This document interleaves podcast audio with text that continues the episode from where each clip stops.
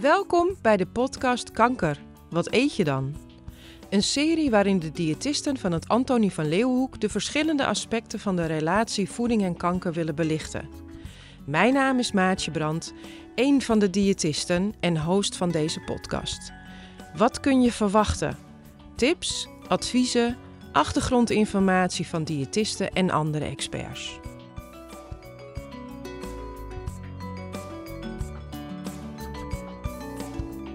In deze aflevering willen we het hebben over de rol van voeding in de fase waarin je niet meer beter wordt.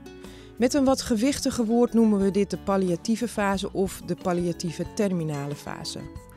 Diëtist Leonie Roeleveld van het Antonie van Leeuwenhoek vertelt wat de rol van voeding is in deze fase.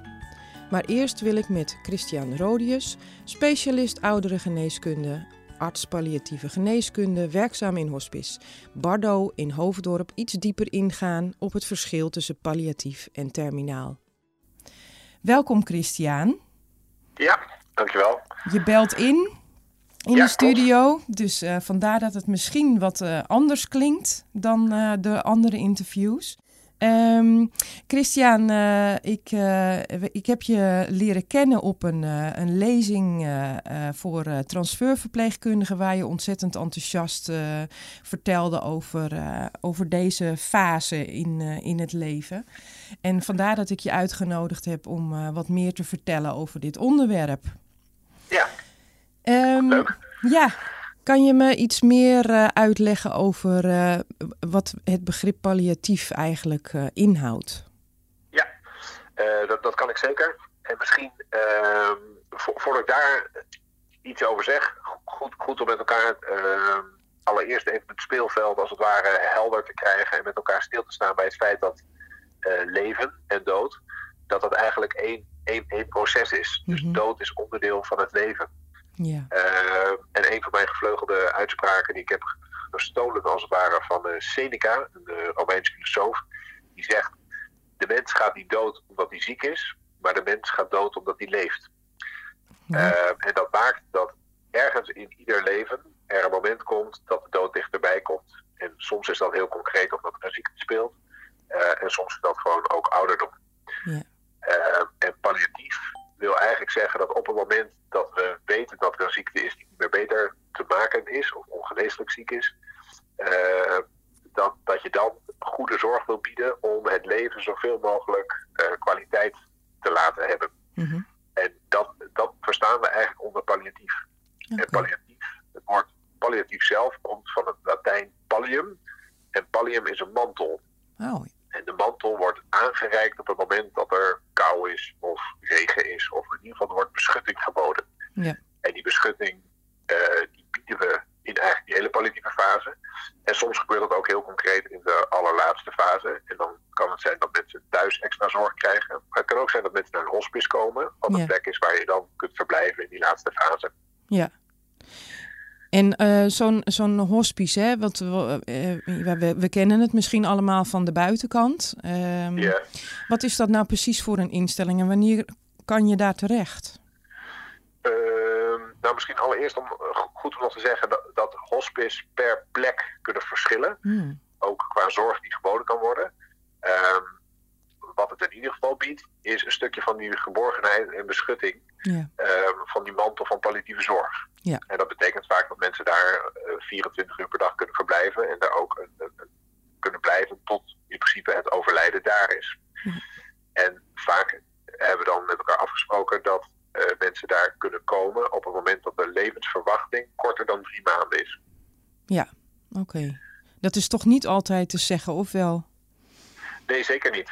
En dat maakt ook dat, dat op het moment dat iemand in een hospice zou zijn en je, je gaat over die drie maanden heen, als het ware, mm -hmm. uh, dan moet er een praktische uh, oplossing gevonden worden. En in een heel aantal gevallen betekent dat dat mensen alsnog kunnen blijven. Ja. Uh, en soms als opeens de situatie anders is en mensen aansterken, in plaats van dat de dood komt zoals die was verwacht, dan moet je op zoek naar een andere plek. Ja, oké. Okay. Ja, en dat, is, dat lijkt me heel uh, apart voor de mensen zelf. Zeker. Maar, ja. ja. Uh, en het, het, is dus steeds, uh, het, ik zou bijna zeggen, het toeleven naar, naar dood is al ingewikkeld. Ja. als de dood dan ook nog niet komt zoals hij wel verwacht was dat hij zou komen, ja, dan, dan ontstaat er weer een hele nieuwe situatie met ook weer een nieuwe, nieuwe vraagstukken. Ja. ja. Dus dat is zeker ingewikkeld. Ja, zeker. Oké. Mm, die um, um, terminale fase, hè, daar, daar, daar ben ik uh, vooral wel ook in geïnteresseerd. Wat, ja. Welke processen spelen er eigenlijk allemaal in het lichaam? Ja, uh, dat is nog eens een lastige vraag. Ja, hè? Dus, ook dus heel alle, breed. Alle, ja, allereerst misschien de, met die terminale fase bedoelen we eigenlijk de fase echt vlak voor het overlijden. Ja. Uh, en we hebben het hier met elkaar over voeding. Ja. Uh, en misschien is het dan ook wel weer aardig, waar, waar ik net eerder mee begon, om te zeggen van nou, leven en dood is eigenlijk onderdeel van één geheel. Uh, eten en voeding speelt in onze hele leven speelt dat een grote rol. Ja. En in iedere fase speelt het een belangrijke rol, maar de invulling, hoe die rol ingevuld wordt, is eigenlijk steeds weer anders. Ja. Uh, en een baby die, die, die komt iedere drie uur, vraagt hij als het ware door huilen of anderszins, om uh, te zeggen, jongens, ik wil eten. Ja. En uh, mijn, mijn, mijn, kinderen die richting puberteit gaan, die kunnen ongeveer een half brood eten op een dag en geen grammetje aankomen. Als ik hetzelfde zou doen, dan zou ik tonnetje rond worden. Ja. En dat betekent dat als je het hebt over de laatste fase, dat op het moment dat uh, mensen eigenlijk uh, toeleven naar de dood, dat ook voeding een hele andere rol krijgt. Ja. En die andere rol uh, heeft er vaak mee te maken dat mensen eigenlijk helemaal niet zoveel behoefte meer hebben aan hoeveelheden eten die je anders wel zou eten. Ja, ja het is dus altijd dat, minder. Dat ja. ja, dus, dus je, hebt, je hebt gewoon minder behoefte aan, aan grote maaltijden. Of het zijn, je snijdt wat of, of, of je eet wat. Ja. Maar het, het, is, het, is, vrij beperkt. Ja. Ja, en dat is dus precies. Ook niet, niet, gek als je het plaatst binnen de fase van het leven waar je op dat moment in zit. Ja. Um, als je. Um, ja, voeding speelt een dermate belangrijke rol dat vooral ook de naasten en de familie daar altijd heel erg op zitten, merk ik. Ik weet niet of ja. dat uh, ja, ook een ervaring van jou is. Uh, uh, nou ja, eten speelt altijd een belangrijke rol.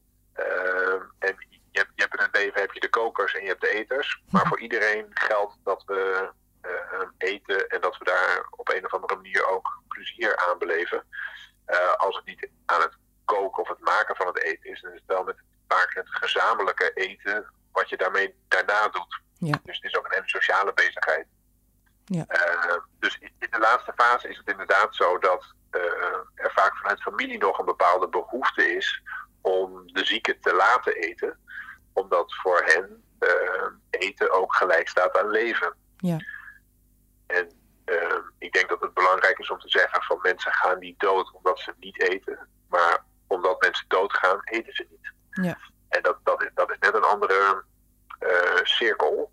En de kunst is, en dat is eigenlijk precies wat palliatieve zorg doet, het mogelijk maken dat er zoveel mogelijk leven in die laatste fase is. Uh, hoe kan het eten bijdragen aan de kwaliteit van leven voor die patiënt? Ja. En dat kan betekenen dat je uh, alleen nog maar de lievelingseten voors uh, voorschotelt. Ja.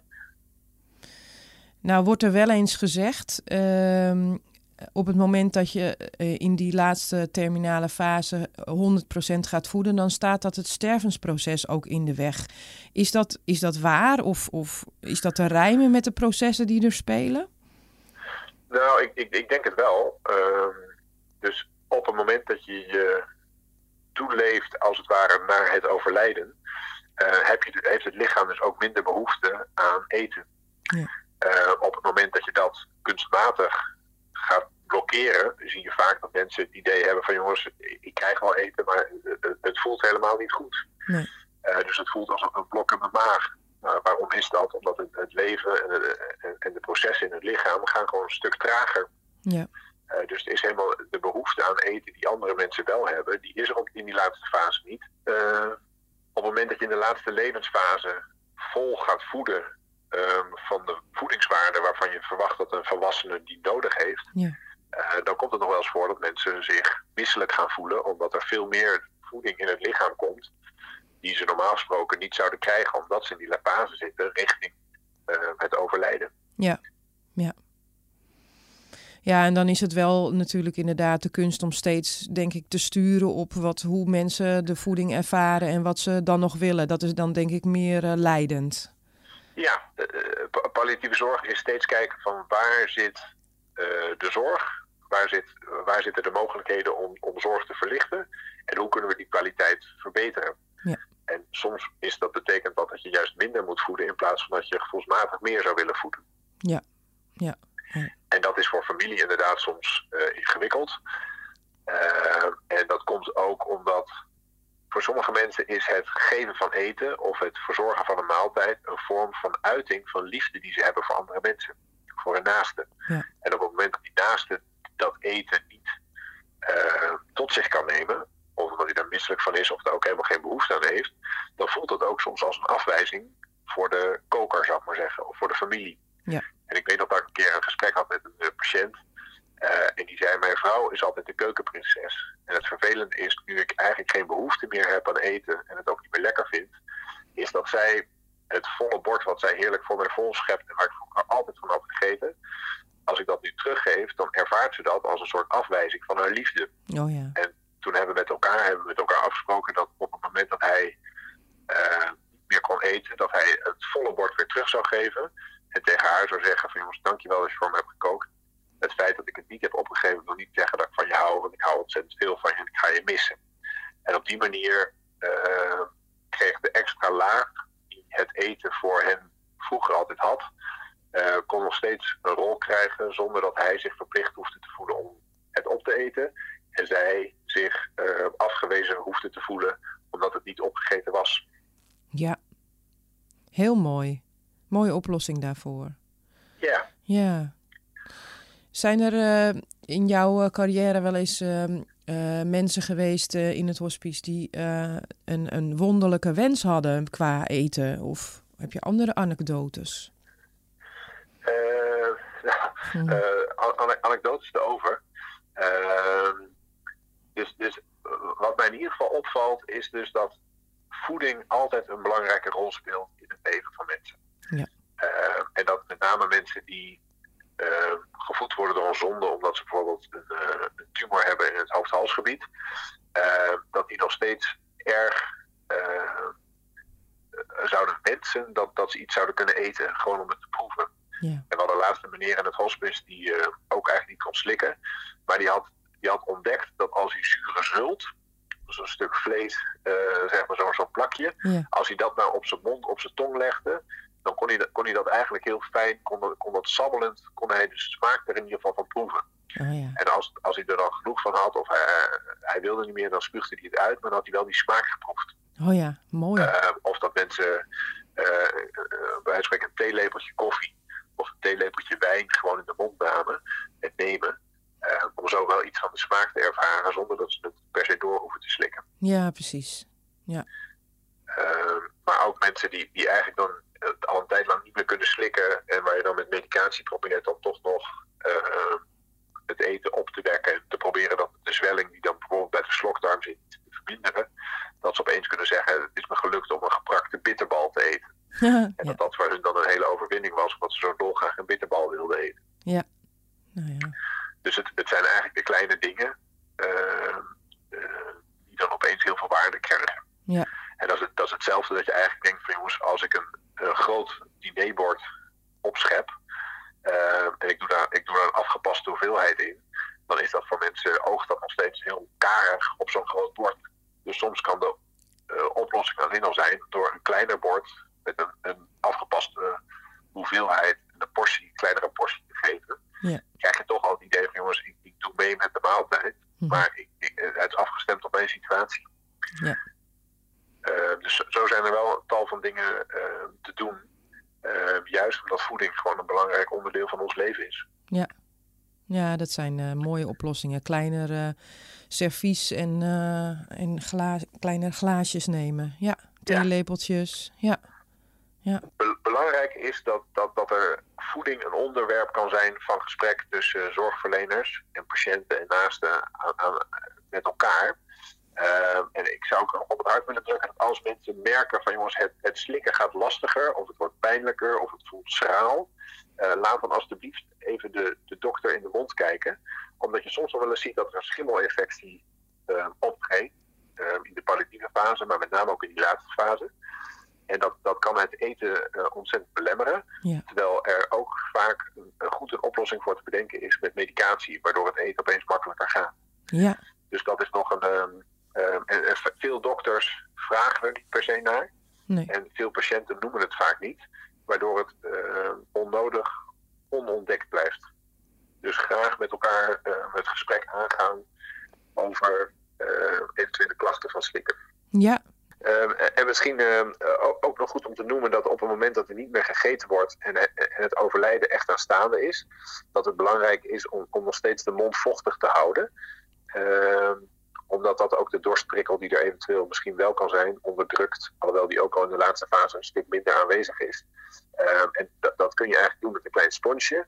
Dat hebben veel uh, verpleegkundigen hebben dat uh, gewoon beschikbaar. Ja. En soms kan je dat ook met een soort kleine verstuiver, waardoor de mond gewoon nat gemaakt kan worden. Ja. Dus dat zijn ook nog hele praktische tips voor in echt die allerlaatste fase. Ja.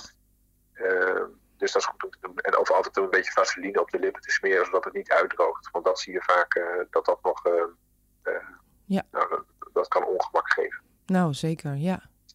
Nou, ook een mooie tip. Dankjewel, Christian, voor ja. deze toelichting. Ja, graag gedaan. Dankjewel. Met Leonie Roeleveld, diëtist Antonie van Leeuwhoek, spreek ik verder over voeding in de palliatieve en terminale fase. Hoi, goedemorgen. Goedemorgen. Uh, Leonie, uh, van ons team uh, heb jij al uh, best wel wat praatjes over dit onderwerp gegeven. Daarom heb ik je uitgenodigd. Dankjewel, ik voel me zeer vereerd.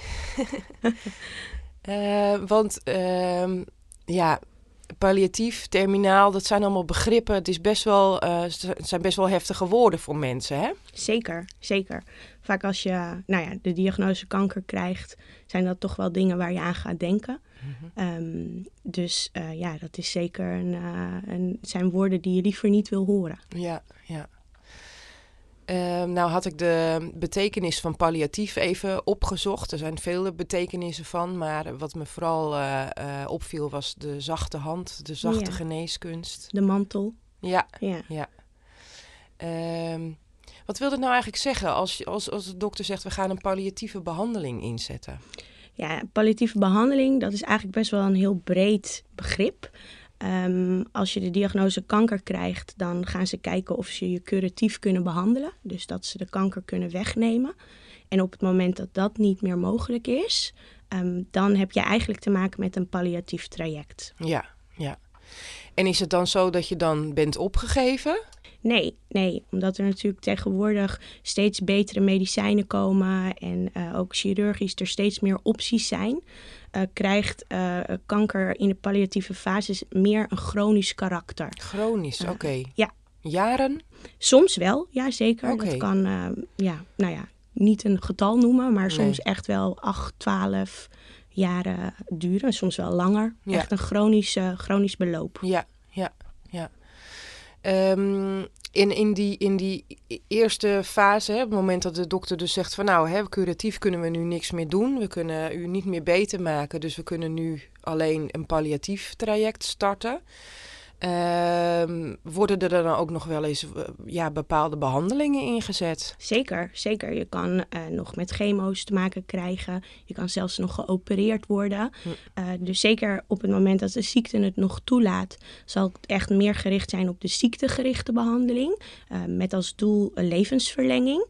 Ehm, op het moment dat je meer in een fase komt waarbij dat niet meer mogelijk is en de kanker dus progressief is en steeds eh, ja, groter wordt, eh, meer de overhand gaat krijgen, dan ga je meer de richting in van de symptoomgerichte behandeling. Eh, zodat mensen nou ja, hè, meer de kwaliteit van leven, dat dat ehm, meer naar voren komt. Ja, ja.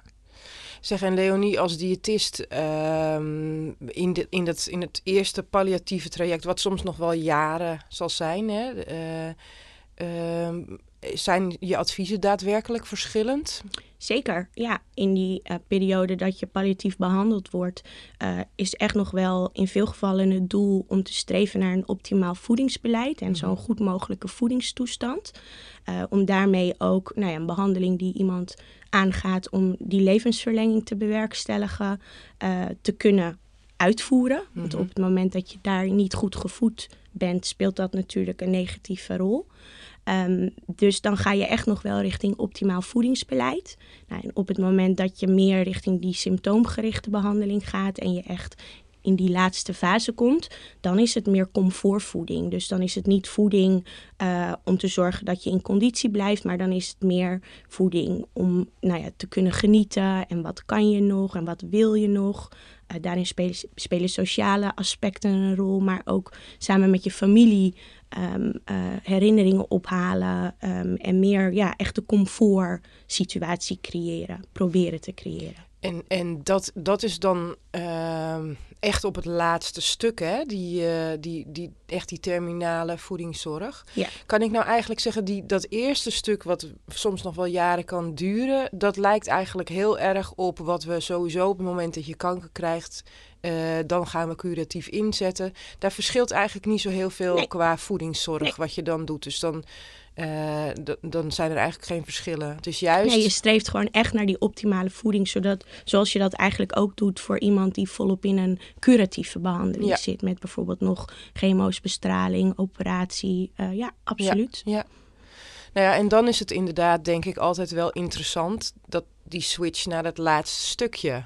Uh, want daar zitten we misschien ook met familie, uh, vrienden uh, die een ander beeld hebben van hoe het eigenlijk zouden moeten. Zeker, zeker. Heb je daar wel eens in mee te maken gehad in je situatie als diëtist? Absoluut, absoluut. Op het moment, um, zeker als je kijkt naar familie en naasten, uh, voeding is natuurlijk eigenlijk iets heel grijpbaars. Mhm. Iets wat, um, ja, waar je controle over uit kan voeren, hè, tot op een bepaalde hoogte. Um, en zeker mensen die zien dat een dierbare um, achteruit gaat, bijvoorbeeld omdat hij minder goed kan eten, Mhm. um, dan zal een dierbare ja, zorg willen zorg bieden.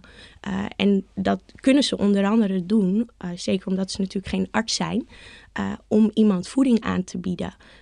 En dat kan soms wel, ja, best wel, hoe zeg je dat? Ik kom even niet op het woord. Uh, dat kan confronterend. Ja, confronterend zijn, maar ook strijd. Dat, dat was het woord wat ik zocht. Strijd opleveren. Dat de patiënt zegt van, um, ja, ik wil het niet, ik kan het niet. Um, en dat de naaste toch continu blijft aanbieden en zegt, oké, okay, twee hapjes, dan is het genoeg. Nou ja, dat soort, uh, dat soort dingen ja, komen we in de praktijk tegen. En um, dat, dat lijkt me al heel lastig om daar, uh, daar, daar een soort mediator als diëtist in te zijn, hè? Zeker. Uh, als mensen bijvoorbeeld in die palliatieve eh, fase bijvoorbeeld zondevoeding of parenterale voeding hebben gehad, hè, daar hebben we het eh, de aflevering met Esther ook over gehad wat dat is. Ja.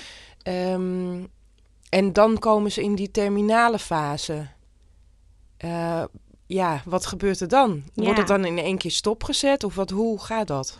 Het is heel lastig. Um, als je kijkt, zeg maar, het ligt ook een beetje aan in welke um, situatie je bent. Dus ook in, op welke plek. Dus als we kijken naar het ziekenhuis, dan zijn we er toch over het algemeen met z'n allen op gericht om nou ja, door te gaan en, en um, optimaal te voeden. Mm-hmm. Um, dus dan zal de stap ook sneller genomen zijn, uh, zeker in een eerder stadium, om te zeggen van nou, we gaan nog bezig met een behandeling, maar daarvoor is die voedingstoestand belangrijk. Dus die moeten we optimaliseren.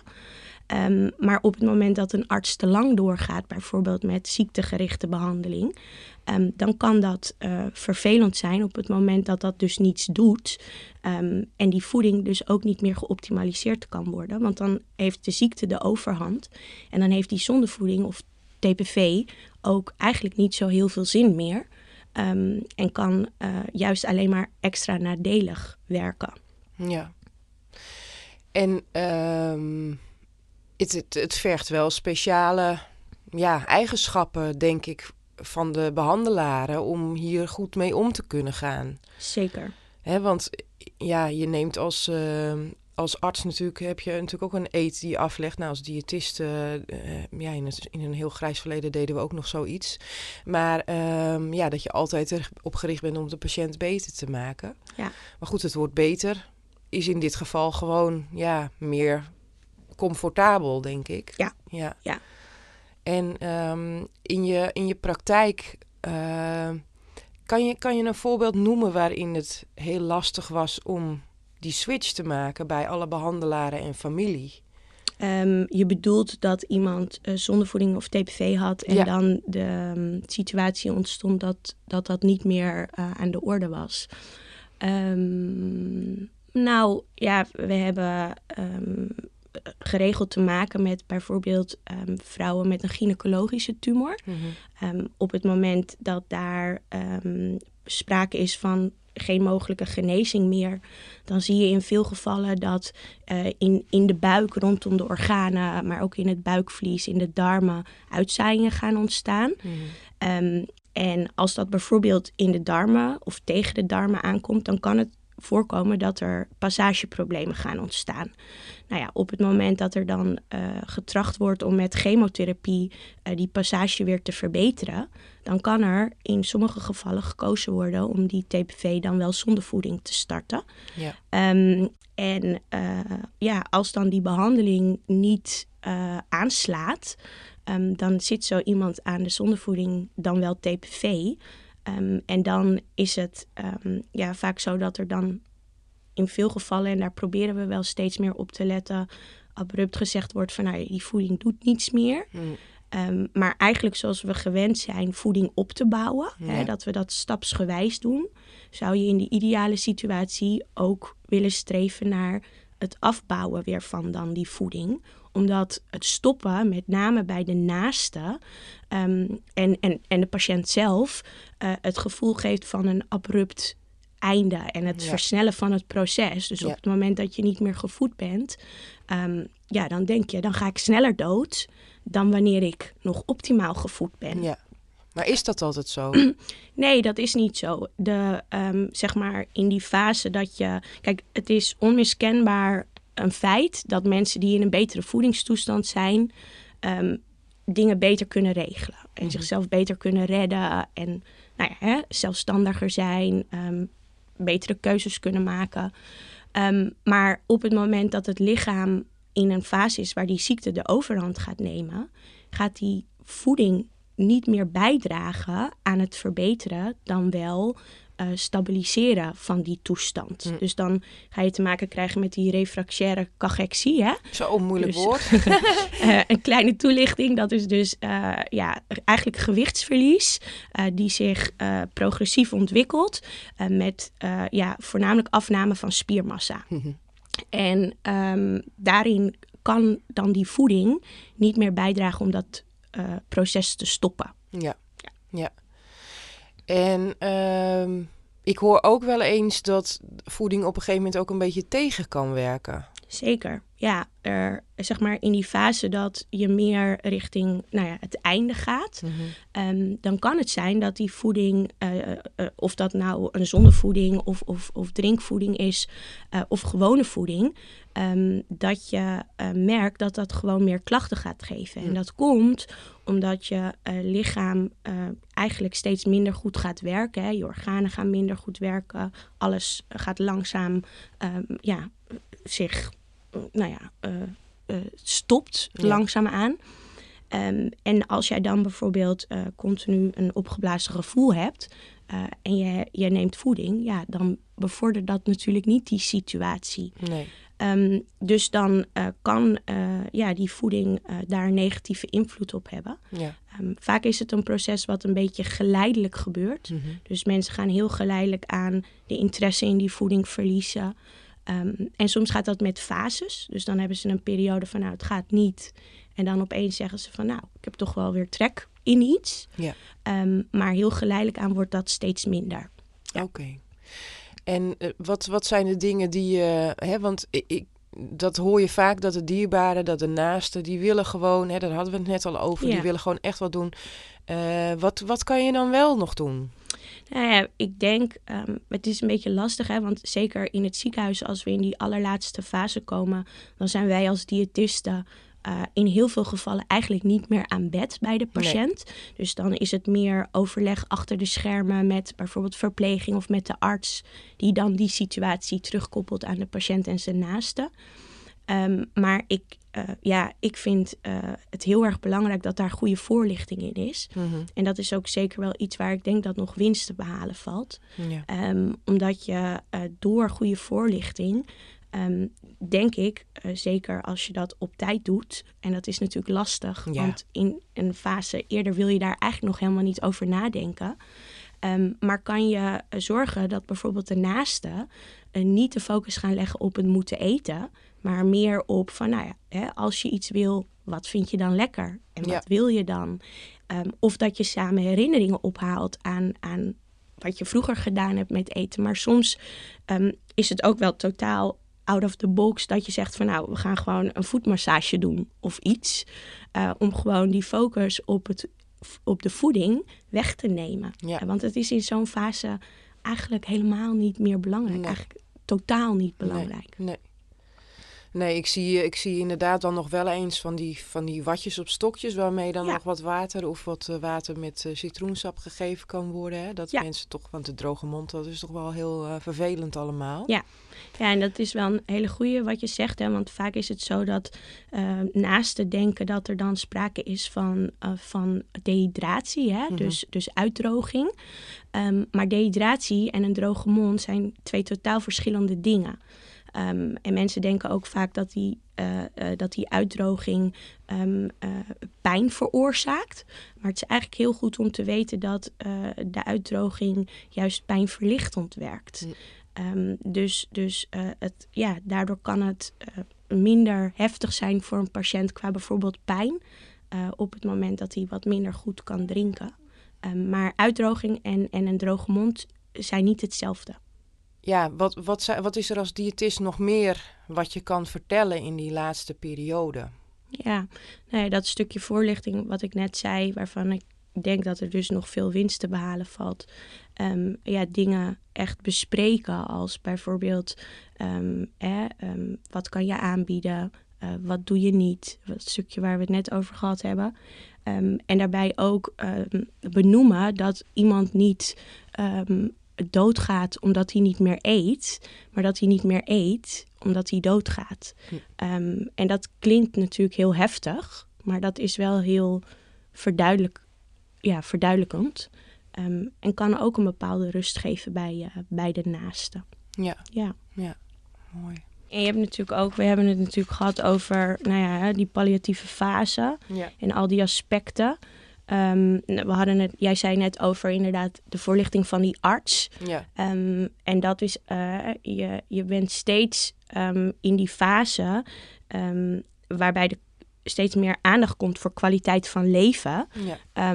ben je steeds als patiënt je grenzen aan het verleggen. Oh, ja. Hè, want steeds valt er een, een, mogelijkheid of een optie weg. en mensen denken vaak van, nou ja, ik ga tot zover met kwaliteit van leven. Maar vaak wordt die grens steeds verder gelegd. Um, en valt dat dus eigenlijk ja, wel, uh, wel mee hoe iemand daar dan in staat. Ja. Um, en daarin is dus de arts uh, een hele belangrijke. Dus die, die moet daar continu ook op inspelen. Um, en ook met de patiënt goed overleggen. Wat, wat is er mogelijk? Wat valt er weg? En wat kunnen we nog doen? Um, als je bijvoorbeeld kijkt naar die pijn, hè, waar, waar we het al eerder in het gesprek over gehad hebben, um, dan kan je natuurlijk als je die symptoombehandeling gaat toepassen, dan kan je zeggen van nou, ik ga mijn focus leggen om die pijn te bestrijden. Nou, dat kan je doen met bepaalde medicijnen. Maar als bijwerking van die medicijnen kan je je suf voelen. Um, kan je obstipatieklachten krijgen. Nou, en als een patiënt aangeeft van dat is voor mij geen kwaliteit van leven, Um, wat, wat is dan de afweging die je maakt? Hè? Ga je echt de focus op die pijn leggen? Of wordt die pijngrens eigenlijk verlegd omdat een patiënt de sufheid veel heftiger vindt? Mm. Um, dus dat uh, is iets wat, ja, wat ik zeg, waar de arts continu uh, in die fase op moet bijspringen en uh, aanpassingen in moet maken. En dat ook continu in goed overleg met de patiënt en dienstnaasten. Ja. Nou, eigenlijk is dat met elk aspect. Dat is dus met voeding, dat is met pijnbestrijding, dat Ja. is met, nou ja, van alles. Absoluut, Ja. absoluut. Het is wel een hele interessante periode. eh, die laatste echt terminale periode, maar hij duurt vaak niet heel lang. Nee, nee, waar we het net al even over hadden, hè, die, die palliatief terminale fase. ehm, bij het chronische karakter van kanker, wat het steeds meer krijgt, heb je vaak een hele lange periode dat het vrij stabiel is. Ehm, en dan, op het moment dat de fase aanbreekt, eh, waarbij eigenlijk geen behandelingen meer mogelijk zijn, dan zie je vaak in korte tijd een hele snelle achteruitgang. Ja. Ehm, dat is wel een beetje het beeld van, van nou ja, de palliatieve ehm, eh, ja, situatie van de ziektekanker. Ja. Dat je, ja, dat zie je. Ja. Ja. ja. Heel interessant. Dankjewel, Leonie. Alsjeblieft. Ehm, als uitsmijter vraag ik elke gast om een eh, anekdote of een recept of een tip. En het hoeft helemaal niet gelieerd te zijn aan het onderwerp. Ehm, nou ja, toch misschien een beetje eh, gerelateerd aan die laatste fase. Ehm, ik, ik denk, ehm, en zeker de ervaring die ik in de afgelopen jaren heb eh, opgedaan, het vooral gewoon heel erg belangrijk is om in die laatste fase samen te zijn en zoveel mogelijk te genieten. Ehm, en soms is dat in een ziekenhuis. Ehm, ik hoop voor de meeste mensen dat dat in een thuissituatie is of in een situatie waar het rustig is, bijvoorbeeld een hospice. Ehm, maar vooral gewoon samen zijn en van elkaar genieten en lief zijn voor elkaar. Mooi. Dankjewel, Leonie. Alsjeblieft. In de show notes vinden jullie allemaal links eh, die we eh, besproken hebben deze aflevering. Tot de volgende.